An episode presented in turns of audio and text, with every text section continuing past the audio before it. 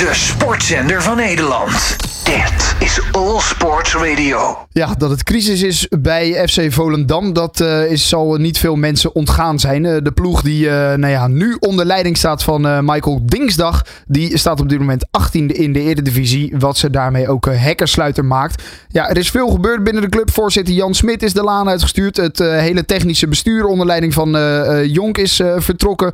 Kortom, veel aan de hand. En we gaan dat eens eventjes allemaal bespreken met sportjournalist Stefan Brandhorst van NH Nieuws.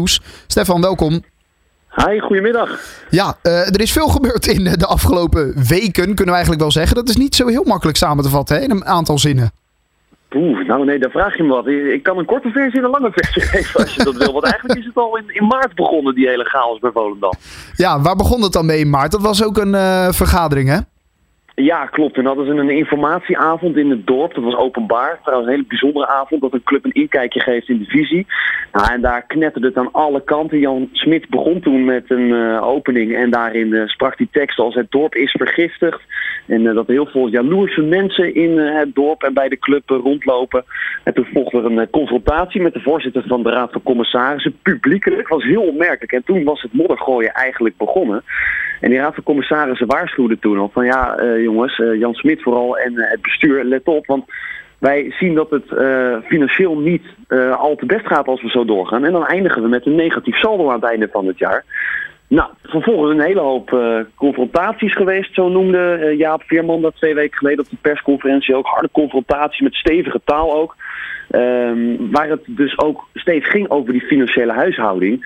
Nou is het zo dat um, het bestuur, uh, onder leiding van Jan Smittus en uh, technisch directeur Jasper van Leeuwen, uh, Team Jonk, die, die, die staan wel in voor een, voor een risicootje. Um, doordat zij um, gokken eigenlijk op het binnenhalen van spelers die later weer geld voor ze gaan opleveren. En dat ze daar dan weer geld aan overhouden als die doorverkocht worden. Neem bijvoorbeeld Mickey van der Ven. Ja. Doorverkooppercentage waar ze miljoenen aan over zouden houden.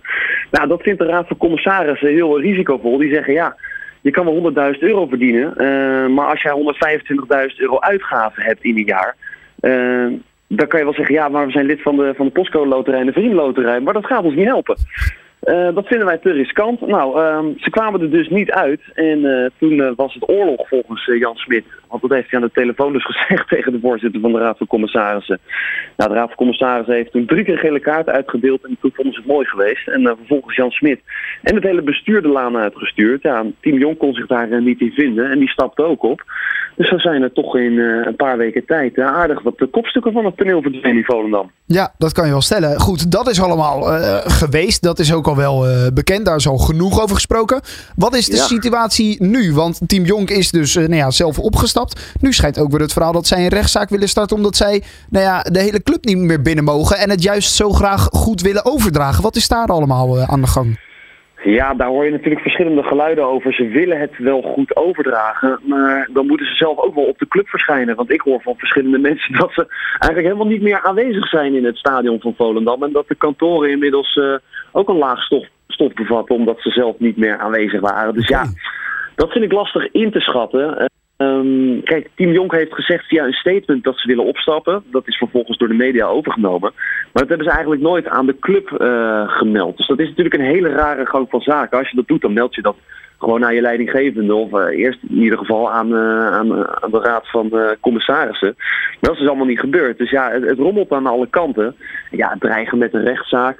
Volendam heeft er op twee gehad. Arbitragezaken rondom Mickey van der Ven en Karel Eiting. Maar als dat nu ook nog eens zou gebeuren, dan is het hek wel echt van de dam. Ja, daar begon het natuurlijk eigenlijk ook inderdaad. Hè? Met nou ja, Van der Ven en Karel Eiting inderdaad, die, die weg wilden. Nou, die arbitragezaak, goed. Dat speelt ook al langer inderdaad. Die was ik alweer bijna vergeten.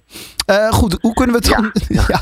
ja, hoe kunnen we het dan nu zien? Uh, nou ja, onder nieuwe leiding van uh, Dinsdag. Ja, wat mag je daarvan op dit moment verwachten? Want die club staat natuurlijk in brand. Ook als je de fans spreekt, die, zijn, die, die kiezen ook kampen natuurlijk, hè?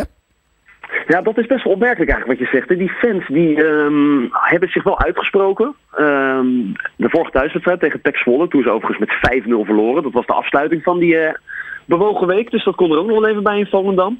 Maar toen hebben ze zich eigenlijk massaal achter het dorp en achter de club geschaard. En dat vond ik eigenlijk wel mooi. Dat supporters dus niet uh, het over uh, mensen gingen hebben en uh, een kant kozen, maar eigenlijk zoiets hadden van nee, we willen gewoon dat de club hier sterker uit gaat komen. Nou, dat is dus maar de vraag, want die avond verloren ze met 5-0. Nou, vorige week tegen Feyenoord heel jammerlijk verloren door twee doelpunten in blessuretijd. Ja. Onder interim Michael Dingsdag. En nou spelen ze morgenavond tegen Herenveen. En dat is dus waarschijnlijk alweer de laatste wedstrijd van interim trainer Michael Dingsdag. Want Dingsdag heeft zijn trainersdiploma niet. Nou, dus dat betekent dat Volendam ook nog eens op zoek moet naar een nieuwe trainer. En het liefst voor 2 januari, want dan gaan ze alweer op trainingskamp. Nou, dus er ook nog de kerstdagen en nou het nieuws zit tussen. Dus heel veel tijd is er niet. En de vraag is wie gaat uh, nou in dit zinkend schip instappen? En dan is ook nog de vraag wie gaat hem aanstellen? Want de technisch directeur hebben ze op dit moment niet. dat zal de raad van commissaris dan moeten doen. Dus dat wordt een heel lastig uh, opgave voor Volendam. Om toch op korte termijn een trainer te vinden die ze ook nog eens, want het, is wel leuk als je een trainer hebt, maar die ze ook nog sportief uh, omhoog gaat brengen. Want je zei het al, ze zijn op dit moment hekken sluiten. Ja, zijn er al geluiden over wie dit zou moeten gaan doen? Wie dit klusje moet gaan klaren? Uh, ja, je hoort natuurlijk altijd wel namen als Hans de Koning. Die is altijd een naam die als een van de eerste dan genoemd wordt. Is niet heel serieus. Uh, de naam van Peter Hiballa gaat rond. Um, ja, heeft een reputatie. Hè? Die is nooit heel lang ergens trainer. En die vertrekt dan altijd weer met de nodige ruzies. Ja. Dus het lijkt me ook niet een stabiele factor. En voor de rest, uh, ja, ik denk, ik denk dat ze heel goed uh, gaan kijken. En misschien ook wel een buitenlandse trainer voor, voor de groep willen zetten. Want ja, zo heel veel trainers in Nederland zijn er natuurlijk ook niet. Ik, ik zat toevallig zelf nog te denken aan John Lammers, die nu weg is bij Herakles. Zou iets kunnen zijn voor Volendam, maar uh, nee, hele concrete naam hebben we nog niet gehoord. Oké dan. En eh, zouden ze dan op zoek zijn naar een interim trainer die het seizoen af kan maken? Of wel gelijk naar een trainer die nou ja, voor de komende twee jaar misschien een contract wil tekenen? Ja, dat is natuurlijk wel het meest ideale. In ieder geval het seizoen afmaken, dat is één. En dan zal het waarschijnlijk ook weer samenhangen met het eindresultaat. Want als Volendam uh, blijft staan waar het nu staat, dan degraderen ze. En dat is natuurlijk maar de vraag wat je dan met een trainer gaat doen. Dus ik denk vooral dat het daarmee uh, valt of staat. Maar kan je nog meer van ze verwachten dan, nou ja, goed, na competitie misschien? Kan je, kan je meer verwachten dan dat? Nou, als je ze nu ziet voetballen, dan is het wel echt een beetje met de staart tussen de benen, als ik heel eerlijk ben. Ze hebben voor het laatst 28, 29 oktober hebben ze gewonnen. Nou, dat is natuurlijk alweer een tijdje geleden. Vertrouwen is broos. De selectie is jong, weinig ervaring, weinig kwaliteit, weinig scorend vermogen. Maar ja, goed, vorig jaar hebben ze natuurlijk ook een uh, Houdini-act uh, gedaan na de winterstop door, uh, door zich veilig te spelen. Dus daar klampt iedereen in het dorp zich wel een beetje aan vast. Maar ja, dat is, was natuurlijk zo'n bijzonder mooi tweede seizoen zelf voor Volendam. Dat ik de kans ook niet heel groot acht dat ze dat kunststukje even twee keer achter elkaar doen. Dus nee, dat, ik zie het best wel somber in. Vooral ook omdat het allemaal nog niet zo rustig is. Vorig jaar had je gewoon Wim Jonk die het seizoen afmaakte als trainer. En vertrok er ook niemand in de winterstop. Ja, nu uh, zijn ze alleen maar bezig met brandjes blussen. Uh, er is geen uh, bestuur, er is geen technisch hart, er is geen technisch directeur, er is geen trainer. Ja, het rommelt aan alle kanten. Dus dat zijn, is nou niet een hele gezonde basis voor de club FC Volendam om zich veilig te spelen. Als zijn staande spelers daar natuurlijk wel los van. Hè. Dat, is, dat hoor je ook wel. Hè. Van wij moeten het gewoon op het veld laten zien en wij krijgen er niet zoveel van mee.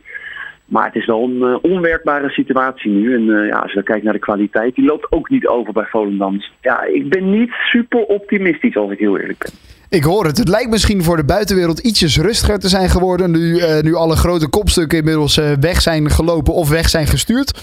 Maar er is binnen de club nog genoeg om te organiseren de komende weken en maanden ook nog wel. Ja, die gaan echt die moeten echt overuren gaan draaien. Want ja, ze moeten een stuk of, uh, nou wat is het, 14 vacatures moeten ze vullen bij Volendam. ja. Van een teammanager tot een trainer, tot een technisch directeur, tot een heel nieuw bestuur. Dus ja, dat, dat is nogal wat om dat zeker midden in het seizoen allemaal van elkaar te krijgen. Dus uh, ja, ik ben heel benieuwd hoe dit gaat aflopen, maar daar gaan we ongetwijfeld nog meer over horen. Zeker, dat denk ik ook. Het wordt in ieder geval een uh, aardige kluif. Laten we hopen dat de spelers het op het veld uh, goed blijven doen en dat zij misschien nog voor stuntjes kunnen zorgen. Dat zou misschien uh, de, de, de rust binnen de club en nou ja, in het dorp ook weer wat goed kunnen doen. in ieder geval dank voor je tijd nu. Stefan Brandhorst van NH Nieuws. De sportzender van Nederland. Dit is All Sports Radio.